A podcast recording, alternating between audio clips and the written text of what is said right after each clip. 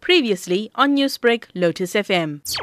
One of the things I talked to His Majesty about our last meeting I had, I talked about the number of very poor kids that have to go home to die because they cannot get proper medical treatment, especially in terms of heart treatment, congenital heart problems that leads to their death.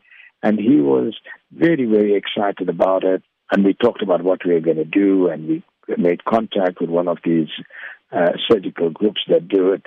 And we're actually going to save 20 children's lives for the cost of about $5 million we're going to donate to have the special heart surgery, and it will be in remembrance of the King. And Mr. Reddy, why did you and the late King Goodwill Zwelithini decide to undertake this project? Children were very close to his heart, and we know how hard he fought against the surge of the HIV virus. He openly campaigned with it. You know, I've been also very fortunate in that I traveled with him overseas on a few occasions where he went out there to get investments into our country. He really, really cared about all these subjects. And to him, you know, the issue of safety, the issue of racial relationships, the HIV/AIDS was very, very important to him. Mr. Reddy, would you say that these kind of projects is part of the legacy that the King will leave behind? Over the 50 years, the legacy that he will leave behind after 50 years as King will be one of service to the community and one of social cohesion.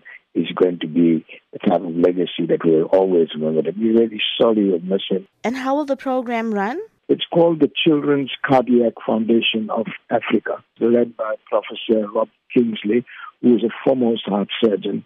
And these children will be selected by the doctors involved. They're children that will be normally turned away because there's just such a tremendous shortage of cardiothoracic surgeons and facilities that the public hospitals can't manage, and poor children are, you know, that could have a great future. And I think by saving 20 lives in the name of His Majesty will be a very, very noble deed. And it's just something to be done in his memory.